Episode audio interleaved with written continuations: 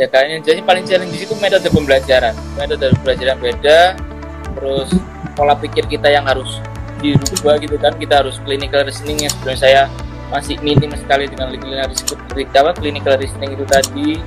Jadi tiap hari itu ada tugas selalu ada tugas. Hampir nggak ada oh. nah, jarang yang nggak ada tugas itu jarang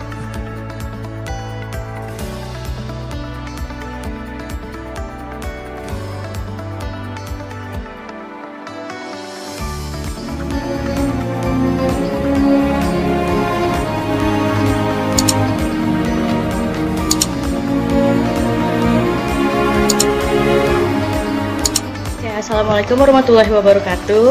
Uh, selamat malam buat semua teman-teman sejawat fisioterapi. Jadi uh, izinkan saya memperkenalkan diri terlebih dahulu. Nama saya Adinda Larsati selaku tim media Visio dan saya akan menemani kegiatan sharing hari ini yang berjudul Visio Study Abroad yaitu bedah kampus dan beasiswa di Malaysia bersama Mas Dimas Aji Prayitno. Buat teman-teman juga nih yang uh, sempat ketinggalan sama kegiatan-kegiatan media visio yang sebelumnya yang kalian lupa tonton atau kalian pas uh, lagi kegiatan kalian lagi kerja gitu. Kalau misalnya kalian ketinggalan, kalian bisa banget buat tonton kegiatan uh, kegiatannya ulang itu di YouTube kita. Jadi Media Visio sekarang itu udah ada YouTube-nya. Nama YouTube itu Media Visio spasi official. Jadi kalau misalnya kalian ketinggalan, jangan lupa buat tonton di situ. Terus juga jangan lupa di like, subscribe, dan share ke seluruh sosial media yang kalian punya. Oke? Okay? Oke, okay, Mas Dimas sudah join bareng kita. Halo, Mas Dimas. Assalamualaikum. Salam, selamat malam. Iya. Iya. Oke, di mana sekarang di Malaysia apa di masih di Indonesia oh masih di Indonesia ya. sekarang oke okay. hmm, gimana kabarnya nih mas pas pandemi gini ya alhamdulillah ini mbak karena sebenarnya okay. udah berangkat gitu gitu tapi karena pandemi ini oh. jadi harus online dulu oh gitu jadi ya. onlinenya sambil di Indonesia ya mas ya di ya. Malaysia jadi sekarang sementara harus online dulu. Tapi nanti berikutnya pasti harus berangkat ke sana. Oh gitu. Ya semoga pandemi cepat selesai dan biar bisa cepat berangkat langsung ya mas ya. Iya amin. Amin amin. Ya, ini buat teman-teman yang belum kenal Mas Dimas. Jadi Mas Dimas ini eh, nama lengkapnya Dimas Aji Prayitno dan sekarang itu lagi eh, kuliah S2 ya Mas ya, benar? Iya, benar di Mahsa University Malaysia gitu. Untuk jurusannya sendiri fisioterapi ya Mas, fokus ya ke bidang ya. apa Mas? Kebetulan fokus ke neurologi. Oh, fokus ke neurologi. Ya. Wah, keren banget pastinya. Oke. Uh, kena nih, kan uh, sekarang kita mau sharing-sharing nih tentang kayak kehidupan di Malaysia, eh, apa namanya, uh, gimana sih cara Mas Dimas tuh bisa apply gitu kan beasiswa di Malaysia. Nah, yang mau yang saya pertanyakan sekarang aja adalah kenapa Mas Dimas tuh pilih Malaysia sebagai tempat studi eh, buat S2-nya gitu? Kenapa itu ya? uh, sebenarnya yang jelas tuh satu dekat dekat. Nah, ya paling paling paling dekat. Lalu untuk biaya hidup sendiri itu nggak jauh berbeda dengan Indonesia. Paling mirip lah sama Jakarta. Terus dari budaya sendiri juga nggak terlalu beda gitu kan. Masih banyak yang muslim. Yang utama finansial oh. sebenarnya kalau misal di Euro Australia gitu ya itu uh, biaya hidup selain biaya hidup tinggi sebenarnya juga uh, requirement yang dibutuhkan juga lebih tinggi jadi kayak hmm. mulai dari oh. profisiensinya itu butuh IELTS yang tinggi juga terus uh, kalau di sana oh. uh, biasanya uh, mostly itu butuh pengalaman kerja oh. nah itu jadi oh, susah gitu jadi kan kemarin kan kebetulan lulus 2019 uh, buat yang degree-nya terus langsung ambil ini biar nggak terlalu lama Oke, alhamdulillah. Oke, jadi alasan memilih itu yang pertama karena finansial ya. Sebenarnya karena di sana tuh memang gaya hidupnya beda lah sama di Indonesia sendiri gitu. Oke. Okay. Terus uh, gimana sih mas waktu proses buat aplikasi ke kampusnya sendiri gitu? Karena kan dengar-dengar mas Dimas sendiri itu kan juga dapat beasiswa di sana kan ya. Pasti teman-teman di sini mau tahu gitu gimana sih cara apply-nya. Terus kok bisa sih dapat beasiswa gitu prosesnya? Uh, kebetulan itu emang uh, waktu dari program yang di masa sendiri itu ngadain special scholarship namanya. Jadi jadi melalui pemberkasan aja untuk registrasi ya simple. Oh. kita uh, aplikasi online nanti langsung dihubungi langsung sama agentnya. Kita dikontak. Oh. terus kita mengumpulkan persyaratannya dari ijazah transkrip itu harus sudah ditranslate semua ke dalam bahasa Inggris. Lalu uh, resume atau CV-nya itu. Terus ya tadi TOEFL minimal 550 terus banyak uh, sama supporting dokumennya lainnya gitu kan terus oh. di sana kita waktu itu uh, offer buat special scholarship saya tanyakan untuk uh, kira-kira saya bisa dapat nah itu nanti ternyata seleksinya melalui pemberkasan dan alhamdulillahnya hmm.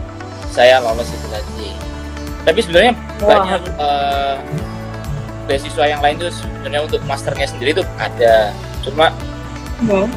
kebetulan yang awal ditawarkan tadi itu yang special scholarship tadi jadi saya langsung ambil itu aja begitu. Oke okay, special scholarship. Itu untuk informasinya sendiri bisa kita di bisa kita lihat di website Maksa University-nya ya Mas berarti? Iya ada ada di websitenya ada sendiri. Jadi waktu oh. uh, waktu apply sendiri nanti dapat email. Waktu itu saya langsung dapat email kan email balasan dari sana. Datang langsung dapat uh, itu penawaran untuk scholarship. Jadi untuk hmm. uh, periode ini ada scholarship ini tapi dengan terms and condition kayak gitu bilang sangat ada. Oh. Uh, untuk penelitiannya sendiri sebenarnya di sana juga ada beasiswanya. Jadi tapi kita harus, hmm. harus apply sendiri kalau itu. Jadi biar nanti kalau project akhirnya itu di cover itu harus apply sendiri. Oh gitu, oke. Okay. Keren banget. nah, buat teman-teman nanti yang yang masih penasaran ini gimana uh, prosesnya Mas Dimas itu boleh langsung tanya aja di kolom komentar ya. Nanti kita langsung sampaikan ke Mas Dimasnya. Nah, untuk proses pendidikannya sendiri itu gimana Mas sekarang? E, maksudnya e, proses belajarnya karena kan sekarang masih online ya. Apakah ada yang berbeda dengan proses waktu di Indonesia atau bagaimana? Uh, kalau kalau dibilang beda uh, ya masih jauh beda ya. Sekarang distance learning gitu kan ya. ya kan distance learning dan kalau waktu yang saya rasakan uh, metode pembelajarannya sendiri waktu di kampus saya yang sebelumnya sama yang sekarang yang jelas di S uh, di program master ini tuh lebih menekankan uh, bagaimana kita uh, clinical reasoningnya yang lebih diutamakan. Nah, jadi uh, untuk uh, di tingkat master sendiri itu kita harus mempunyai clinical reasoning yang bagus. Hmm. Nah, di situ yang kita jadi uh, untuk basicnya kayak uh, anatomi fisiologi kayak gitu itu mereka nggak ngajarin lagi tapi oh. langsung uh, ya jadi pola berpikirnya gimana sih clinical reasoning itu yang yang baik itu gimana lalu uh, cara baca jurnal pemilihan jurnal yang baik kayak gitu lalu uh, ada lagi uh, langsung ke case scenario bagaimana kita menjadikan dari skenario itu menentukan treatment atau memprioritaskan problem-problemnya itu gimana alasannya apa kenapa. Nah itu yang kesulitannya di situ. Oke. Iya ya karena uh, berarti lebih banyak ke ini ya kita lebih banyak belajar sendiri gitu. Jadi kayak cuma yeah. dikasih dia gimana cara baca jurnal tapi kita pahami sendiri gitu. Iya, pahami sendiri. Oke. okay. Terus untuk uh, Mas Dimas sebelumnya udah pernah ke masanya langsung atau pas masuk ini langsung pandemi gitu? Pas masuk langsung pandemi. Jadi iya kan uh, saya tuh uh, pendaftaran itu waktu ya udah waktu corona daftarnya.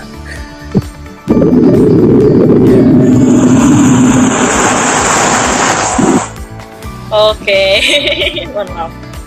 Ya. Berarti uh, sejauh ini belajarnya masih via online aja gitu, via, Ya, via Zoom meeting. Oh Ya. gitu.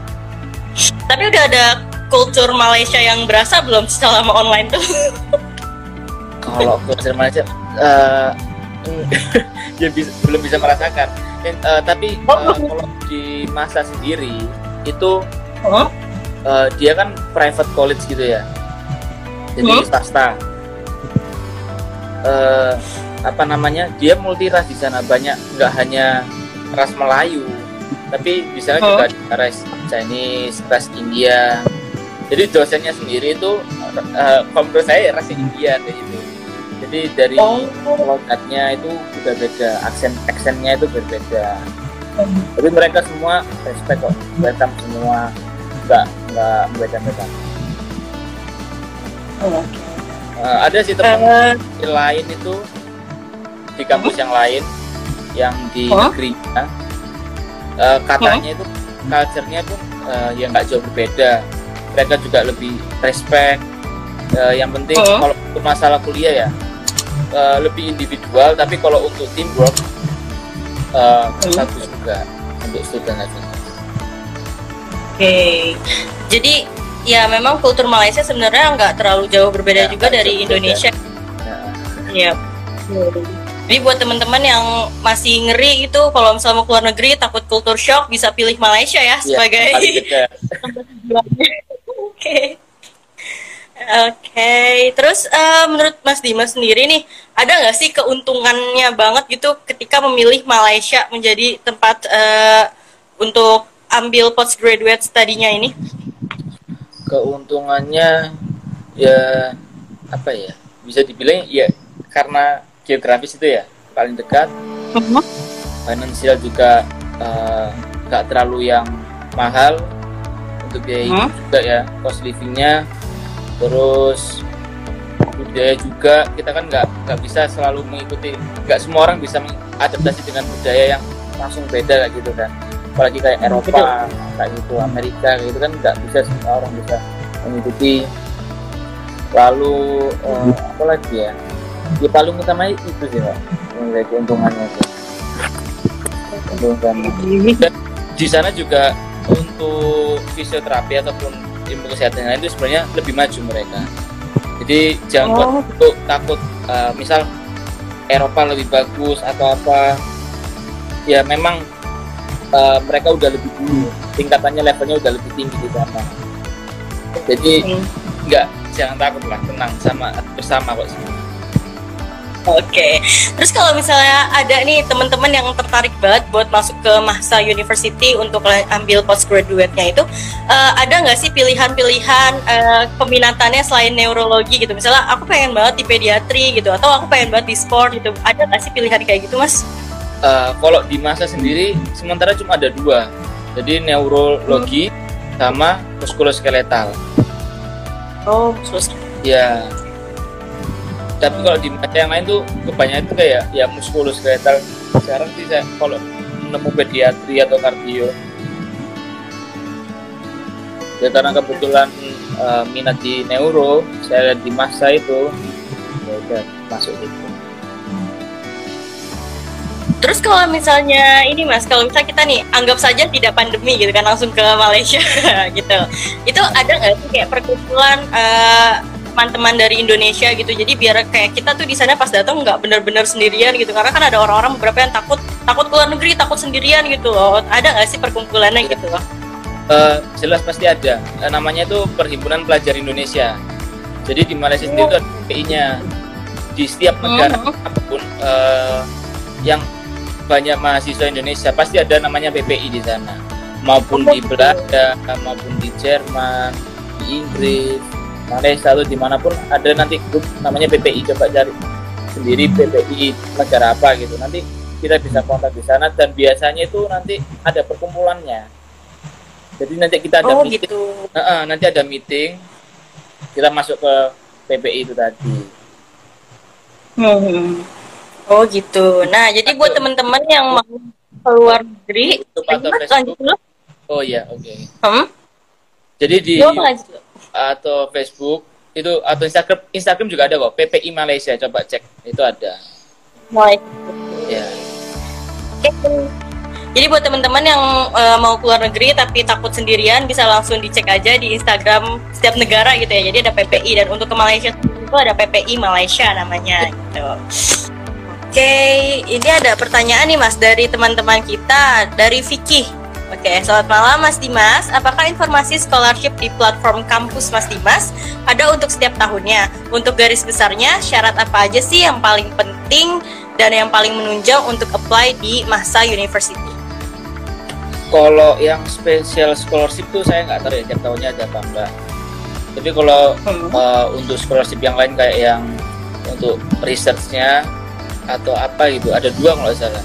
Saya lupa itu uh, uh, kayaknya ada tiap tahunnya itu. Tapi kalau untuk yang special scholarship saya nggak tahu itu. Ada atau enggaknya. Oh gitu. Uh -uh. jadi mungkin bisa dicek langsung di ya, website, di Masa Universitas. Dan nanti uh, coba kalau misal mau emang mau apply atau kontak nanti langsung dihubungi dengan agentnya langsung. Bisa via WA agentnya juga fleksibel uh, pakai WA gitu kan jadi nggak perlu repot-repot pakai email. Jadi enak kok simple daftaran di masa itu. Jadi langsung hubungin ap, tanya apa pun nanti dijawab sama agent jadi setiap uh, setiap anak itu nanti dapat agent masing-masing. Kan kebetulan saya nggak sendiri daftar ada teman juga yang daftar. Oh okay. iya. Berarti untuk agentnya sendiri itu kita dapat informasinya tetap dari website masanya itu ya mas ya? Untuk apa? Untuk agent ya yang bisa dihubungi via WhatsApp? Oh nanti kalau misal uh, waktu melakukan dia bisa hubungi kontak yang ada di webnya itu atau nanti kalau udah apply langsung, misalnya udah ngisi form itu nanti secara otomatis langsung dihubungi agentnya via WhatsApp. Oh gitu. Ya. Yeah. Okay, okay, okay okay. terus uh, tanyain lagi nih mas ada nggak sih kayak challenges gitu ketika uh, tahu Mas Dimas keterima di Malaysia gitu. Ada nggak sih yang membuat Mas Dimas tuh ngerasa tertantang gitu ketika Mas Dimas membawa nama Indonesia untuk studi ke Malaysia? Apalagi fisioterapi terutamanya. Uh, gimana ya? Kalau sekarang sih ya pasti belum terlalu merasakan ya karena saya belum langsung ke sana gitu kan. Cuma uh, yang jelas tujuan saya hanya belajar di sana. Hmm. ya kayaknya jadi paling challenge di situ metode pembelajaran. Metode pembelajaran beda terus pola pikir kita yang harus dirubah gitu kan. Kita harus clinical reasoning yang sebelumnya saya masih minim sekali dengan clinical apa clinical reasoning itu tadi. Jadi tiap hari itu ada tugas selalu ada tugas. Hampir nggak ada nah, jarang yang nggak ada tugas itu jarang Buat teman-teman yang masih mau bertanya lagi, bisa langsung tinggalin pertanyaan di kolom komentar ya. Mumpung kita masih sama Mas Dimas, jadi masih banyak banget pertanyaan yang bisa kita tanyain langsung. Oke. Okay. Uh, eh, ada tips and trick tertentu gak nih Mas buat kita nih yang mau belajar di Malaysia, terutama anak fisioterapi, apalagi yang belum lulus atau pengen udah lulus sih sebenarnya gitu. Ada tips and trick tertentu gak nih kita bisa menggapai mimpi kita gitu loh untuk studi di luar? Yang pertama niat sih. Niat. Jadi uh, jangan takut kepikiran nanti biaya gimana. Kan biasanya kesulitan tuh biaya gitu kan biasanya. Biaya tapi sebenarnya untuk pembiayaan itu kita bisa cari di mana saja gitu. Kita misal nggak harus di masa mau di kampus lain atau kita bisa lihat cek LPDP gitu kan banyak scholarship atau Australian Awards atau di kalau di Belanda itu namanya apa gitu saya lupa. Sebenarnya banyak untuk untuk biaya untuk kuliah itu. Jadi jangan jangan takut jangan ragu gara-gara pembiayaan. Tapi bagaimana oh. kita uh, caranya untuk memenuhi persyaratan tersebut? Itu yang paling poin utama. Terus yang jelas ya minta doa restu ke orang tua. Karena ya nggak mungkin lah kalau bukan karena orang tua itu. Kita masih orang tua itu tadi. Jadi ya itu yang dua poin utamanya ya sama tiga sih. Doa. Doa ya. Oke. Okay. ragu lah untuk kuliah itu karena biaya atau apa. Itu hanya kayak apa ya? Berarti niatannya masih kurang. Sebenarnya pasti ada jalan lah untuk menuju Roma. Kan biasanya bilang gitu ya pak oke oh ya, ini ada yang bertanya lagi. Uh, izin bertanya untuk sekolah ini uh, diperlukan persyaratan minimal skor TOEFL. Kalau untuk program masternya itu di sana 550 TOEFL. Untuk, uh, kalau untuk IELTS-nya lima setengah atau enam. Tapi penampilannya uh, ketika sama dosen dan sama teman-teman berinteraksi itu mas mas lebih sering pakai bahasa Melayu atau ke bahasa Inggris? Bahasa Inggris. Bahasa Inggris ya? Ya, Oke. Okay. Jadi memang interaksi sehari-hari di kelas pun pakai bahasa Inggris ya Mas berarti? Iya, bahasa Inggris. Dalam satu kelas itu uh, memang kelas untuk kelas internasional atau uh, itu kelas reguler biasa gitu untuk master di sana dan Mas Dimas masuk ke situ uh, atau gimana? Kelas, kelas internasional. Jadi, oh kelas, gitu jadi bisa uh, programnya itu setahun. Oh program setahun. Ya satu okay. tahun. Ada dua tahun part time tapi itu dikhususkan untuk warga Malaysia sendiri. Oh gitu. Iya. Jadi jenjang pengambilan S2 ini sampai nanti ke graduation itu cuma ya berarti jangka waktunya? Iya, harusnya setahun. Tapi kayaknya ini molor karena corona. Iya. Pandemi. Iya, Oke. Okay. Oke. Okay. Uh, Oke, okay. untuk uh, ada ini ya mas, apa ya, uh, kayak tips gitu ya untuk masih takut juga di bahasa Inggris gitu. Gimana sih cara kita upgrade uh, bahasa kita gitu loh untuk keluar? Karena kan kadang aduh takut gak mau keluar orang nggak bisa bahasa Inggris ngapain studi di luar gitu kan? Ada tips gak sih mas buat kayak kita bisa upgrade bahasa Inggris? Kita oh, jujur ya sebenarnya bahasa Inggris saya uh, terlalu bagus itu loh. Malam ini masih yang penting saya uh, TOEFL memenuhi saya berani masuk. Yang yang jadi niat jadi yang pertama itu niat kalau ada niatan pasti apa pun yang uh, untuk mencapai itu pasti kita lakukan gitu kan. Contohnya itu full saya harus mencapai 550 yes. Gimana caranya saya bisa mencapai itu? 550 itu tadi. Kalau untuk kita supaya biar bisa lancar speaking listeningnya biar bagus juga ya kita harus praktis praktis, terus. Nggak ada cara lain selain kalau hanya susah bahasa Inggris ya kalau hanya bilang susah nggak ada solusi ya sama aja kok Oke, okay. karena practice makes perfect ya, selalu harus praktis. Cuma itu pasti ada tesnya. Iya benar. Uh, ini ada pertanyaan lagi, uh, kak kemarin itu cari beasiswanya dulu atau daftar ke kampus dulu baru temuin program beasiswanya? Kalau betul waktu saya daftar tuh uh, langsung setelah apply application formnya itu langsung uh, uh, ditawari offer scholarshipnya. Jadi langsung waktu itu kebetulan. Yang untuk special scholarship.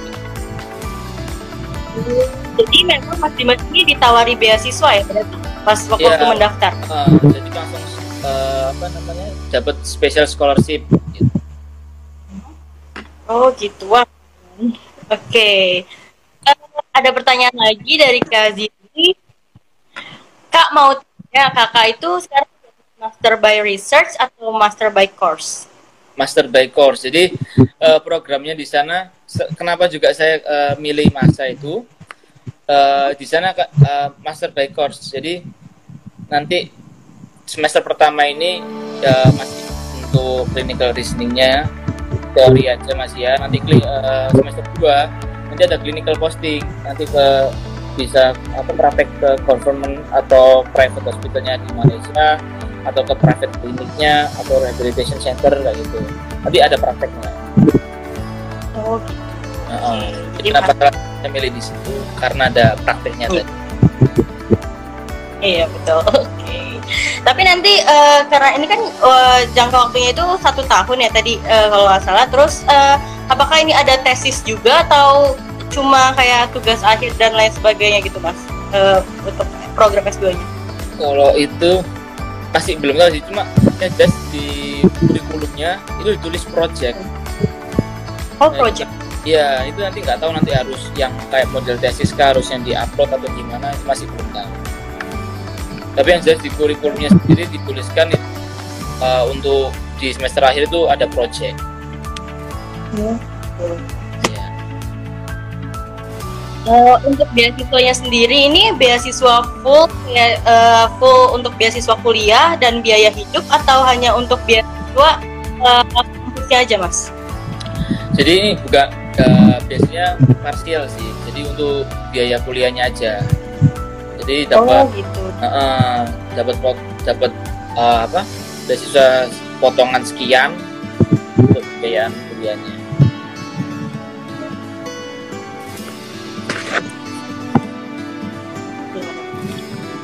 Berarti meskipun di Mahasiswa University itu beasiswa parsial ya di special scholarship ini gitu kan Oke, okay, belum ada pertanyaan lagi. Oke, okay, buat teman-teman yang mau bertanya, boleh langsung tinggalin pertanyaan di kolom komentar. Uh, terus yang saya mau tanyain juga nih mas, saya sebenarnya penasaran sama ini. Uh, kayak fisioterapi di sana, maksudnya kan uh, biaya hidup biaya hidupnya kan nggak ditanggung nih mas kan sama uh, gitu. Nah kalau misalnya uh, kita uh, mau sambil time gitu sambil kerja sebagai fisioterapi atau sebagai lain sebagai sambil cari uang itu apakah diizinkan oleh kampusnya? Uh, bisa kok bisa. Untuk mau part time itu bisa cuma dari kebijakan visa.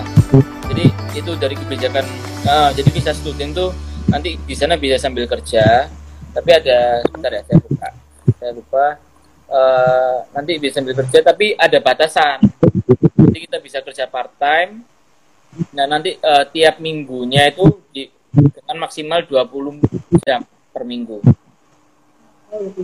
Ya kayak gitu.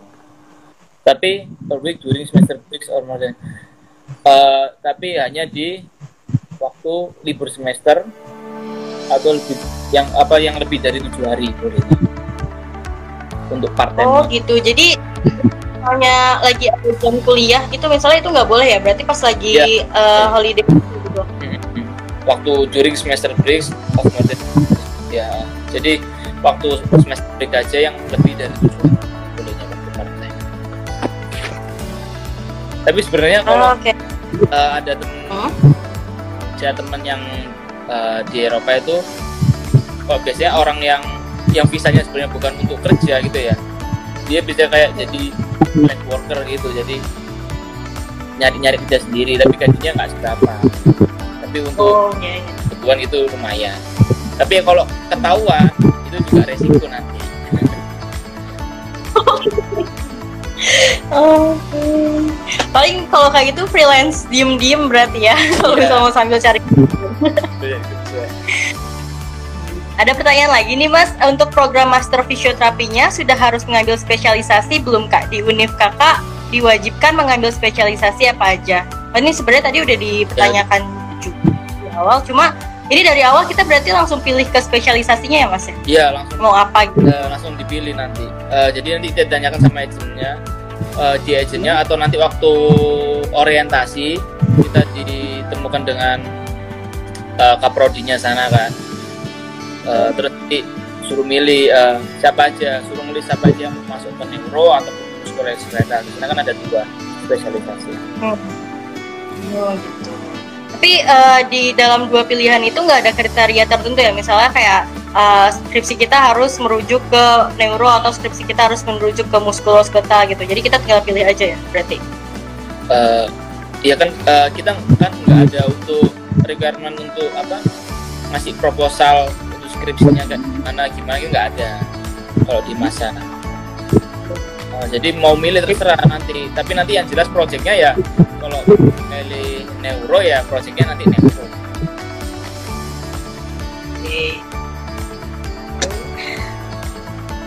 Oke, belum ada. Soalnya memang karena uh, waktu itu juga pernah saya coba uh, coba daftar di UKM di mana itu? Oh. Itu kan emang by research jadi kita harus kumpulkan proposalnya dulu. Nanti dikasih uh, supervisor yang sesuai di bidangnya itu nanti. Tujuannya proposal itu tadi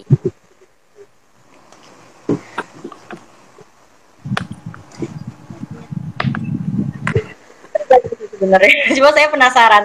Sebelum Mas Dimas daftar ke daftar special scholarship di Mahasa ini, apakah Mas Dimas pernah daftar juga gitu untuk beasiswa-beasiswa lain atau coba di kampus lain? Uh, belum nggak pernah sih cuma karena ya, karena belum ada yang buka waktu itu sebenarnya pengen uh, lihat LPDP gitu kan LPDP huh? cuma LPDP belum buka uh, waktu itu waktu saya cari itu kan dan untuk kalau bisa itu paling gampang itu kalau kita udah dapat kondi uh, conditional letternya LOE-nya letter of acceptance yeah. apa acceptance-nya itu paling mudah itu kalau LPDP udah dapat itu. Iya betul sekali. Dan kalau uh, untuk di luar negeri sendiri itu itu uh, IELTS minimal tuh kalau 6 kalau nggak enam setengah kalau LPDP itu. Nah nah kan kalau saya kan tuvelnya mepet-mepet gitu ya. Nggak sampai 600 jadi ya udah.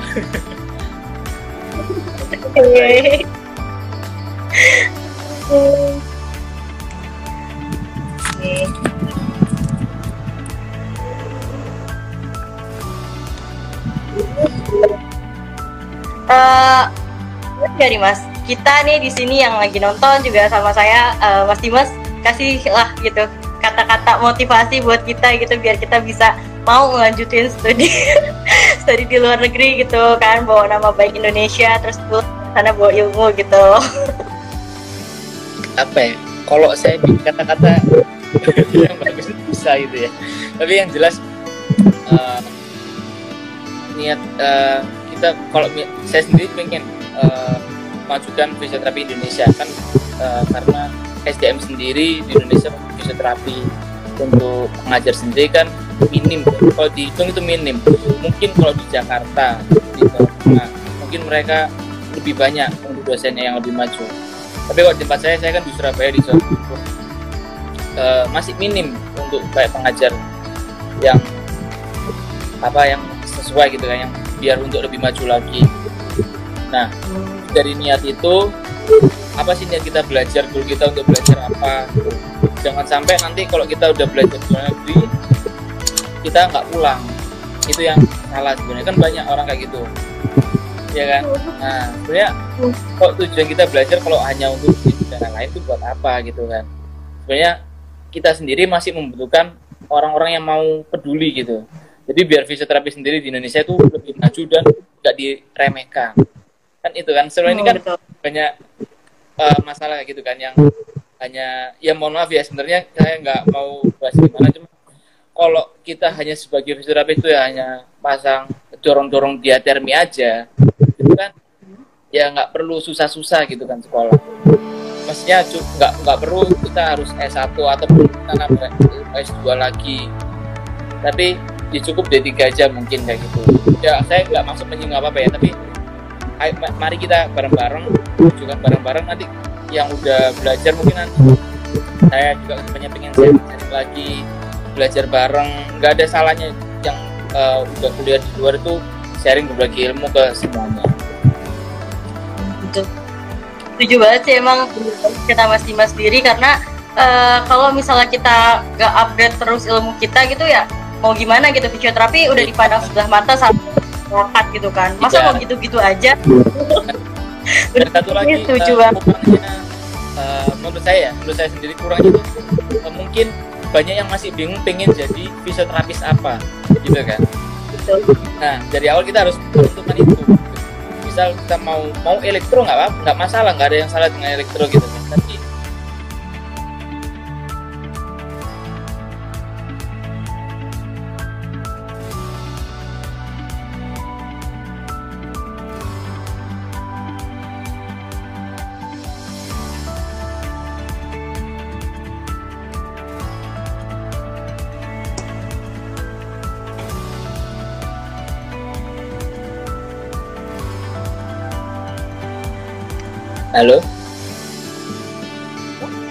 Iya mas, maaf. Barusan sinyalnya sepertinya terputus.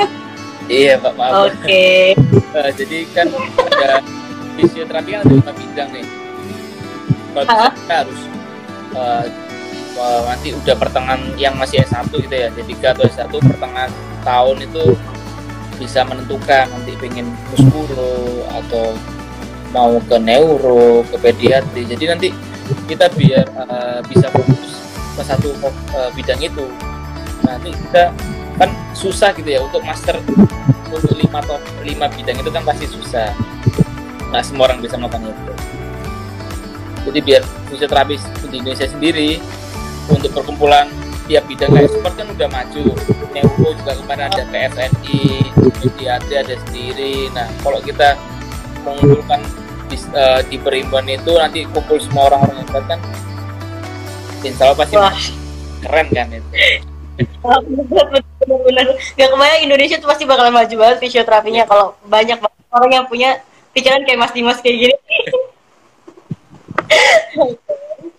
Oke, okay, uh, eh, ada pertanyaan lagi Mas. Uh, jadi uh, ada Mas saya kan sulit juga untuk interaksi pakai bahasa Inggris nih. Ada metode belajar gak dari Mas Dimas untuk praktik sehariannya itu kayak gimana sih? Waduh. Uh, emang ya harus cari temen. Harus cari temen yang saling mau mendukung untuk belajar bahasa Inggris itu emang emang sulit sih. Kalau kalau sendiri untuk komunikasi bahasa Inggris itu sulit. Jadi mungkin kalau speak, uh, kayak listening gitu ya kita bisa belajar sendiri. Kalau untuk speaking kita harus cari partner. Nggak bisa kalau nggak cari partner betul banget Uh, dan, kalau dan aku jangan takut guys, kita salah grammar. Kalau ngomong itu hanya karena ketakutan kita kan? Takut salah ngomong gitu ya.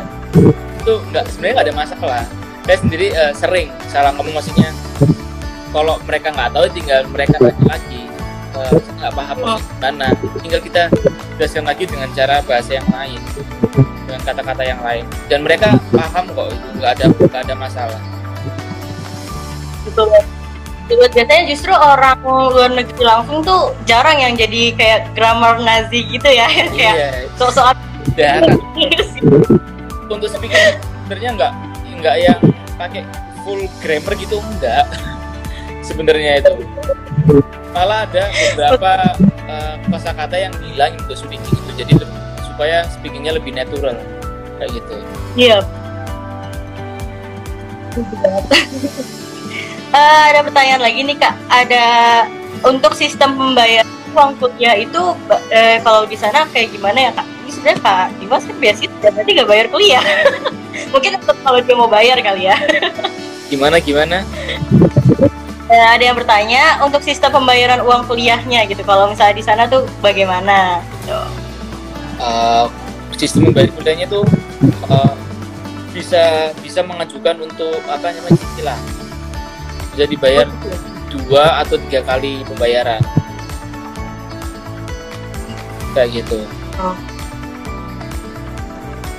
jadi uh, mirip-mirip sebenarnya sama aja kayak sistem di sini gitu bisa cicilan juga. Iya tapi uh, tergantung dari agentnya. Nanti agentnya pasti kalau mengerti dari kondisi itu nanti bisa diajukan. Oh oke. okay. Terus uh, ada lagi nih kak, untuk pembukaan pendaftaran universitas di sana itu biasanya ada di bulan apa ya kak ya? Kalau di masa ini, setahu saya itu September, Januari, kalau nggak salah, saya lupa tapi. Hmm, yang biasanya, biasanya itu September sama Januari yang sering itu. Januari ya. Berarti dalam satu tahun ada dua kali pendaftaran ya, pembukaan iya. pendaftaran? Kalau master itu biasanya dua kali pendaftaran, ada yang di awal tahun sama di akhir tahun ikut semester ganjil atau dan semua pendaftaran itu bisa dilakukan secara uh, online ya dengan pengiriman ya, email gitu. Uh, jadi langsung aja online meskipun nggak di jadwalnya sebenarnya kita bisa mau uh, langsung apply gitu bisa. Nanti kita tinggal dapat uh, apa condition letternya, letter of acceptance itu nanti tinggal tunggu uh, proses berikutnya aja.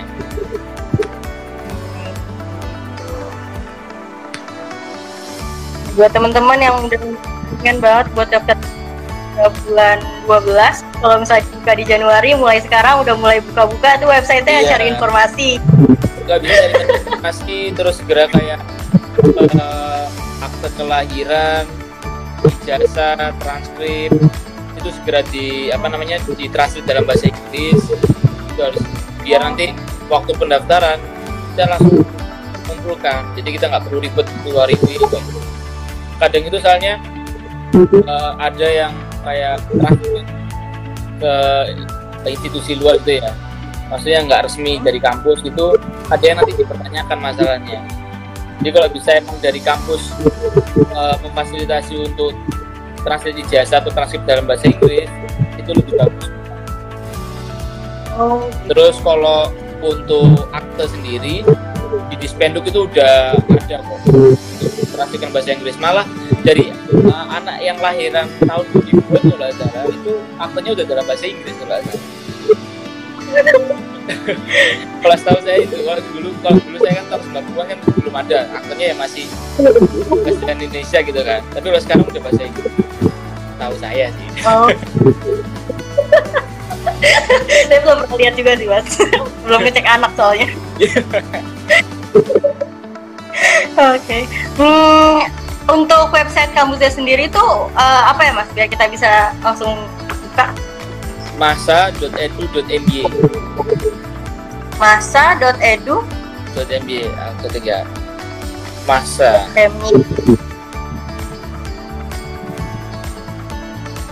Masa.edu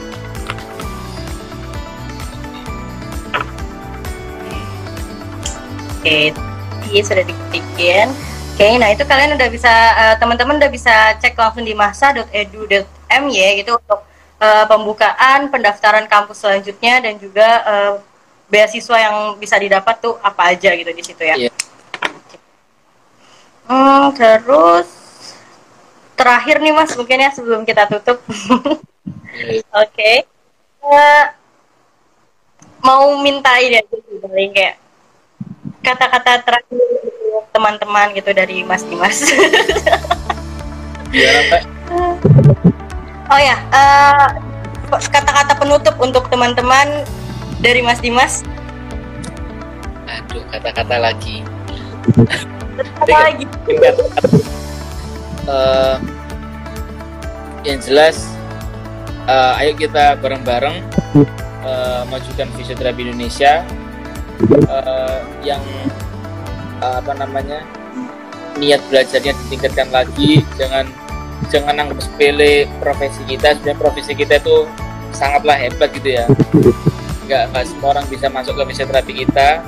Nggak ada yang bisa, uh, profesi lain pun nggak bisa uh, apa yang mengambil ahli peran kita. Jadi juga kredibilitas kita dengan belajar tingkatkan kita skill kita dan nanti di situ fisioterapi Indonesia bakal maju. Kalau bukan kita siapa lagi gitu? Keren keren keren keren. Wow. Oke. Okay. sebenarnya ya masih buat buat sharing sama Mas Dimas. Saya tuh masih banyak banget yang saya tanya gitu karena saya juga punya cita-cita tinggi untuk study abroad gitu untuk study di luar gitu ya, kan. lanjutkan. Nggak ada nggak ada nggak ada halangan kok tenang halangan itu pasti ada solusi setiap hambatan itu pasti ada solusi tinggal kita mau mencari solusi itu apa Oh, betul sekali. Wow. Keren banget. I don't want to end this pretty station, tapi ya waktu kita terbatas untuk yeah. sekarang mungkin di kita bisa sharing lagi ya Mas ya kalau bisa Mas Dimas ada waktu lagi kasih buku kuliah juga gitu. Oke. okay. Oke. Okay. Terima kasih banyak Mas Dimas sudah menyempatkan yeah. waktunya untuk ini. Terima kasih media itu. Sama-sama. Oke, kita tutup aja untuk sesi hari ini. Uh, terima kasih Mas Dimas. Terima kasih kepada teman-teman sejawat fisioterapi yang udah uh, menonton hari ini dan menyimak uh, pelajaran kita hari ini dari Mas Dimas, gitu kan? Oke, uh, saya tutup untuk sesi hari ini. Selamat malam dan selamat beristirahat.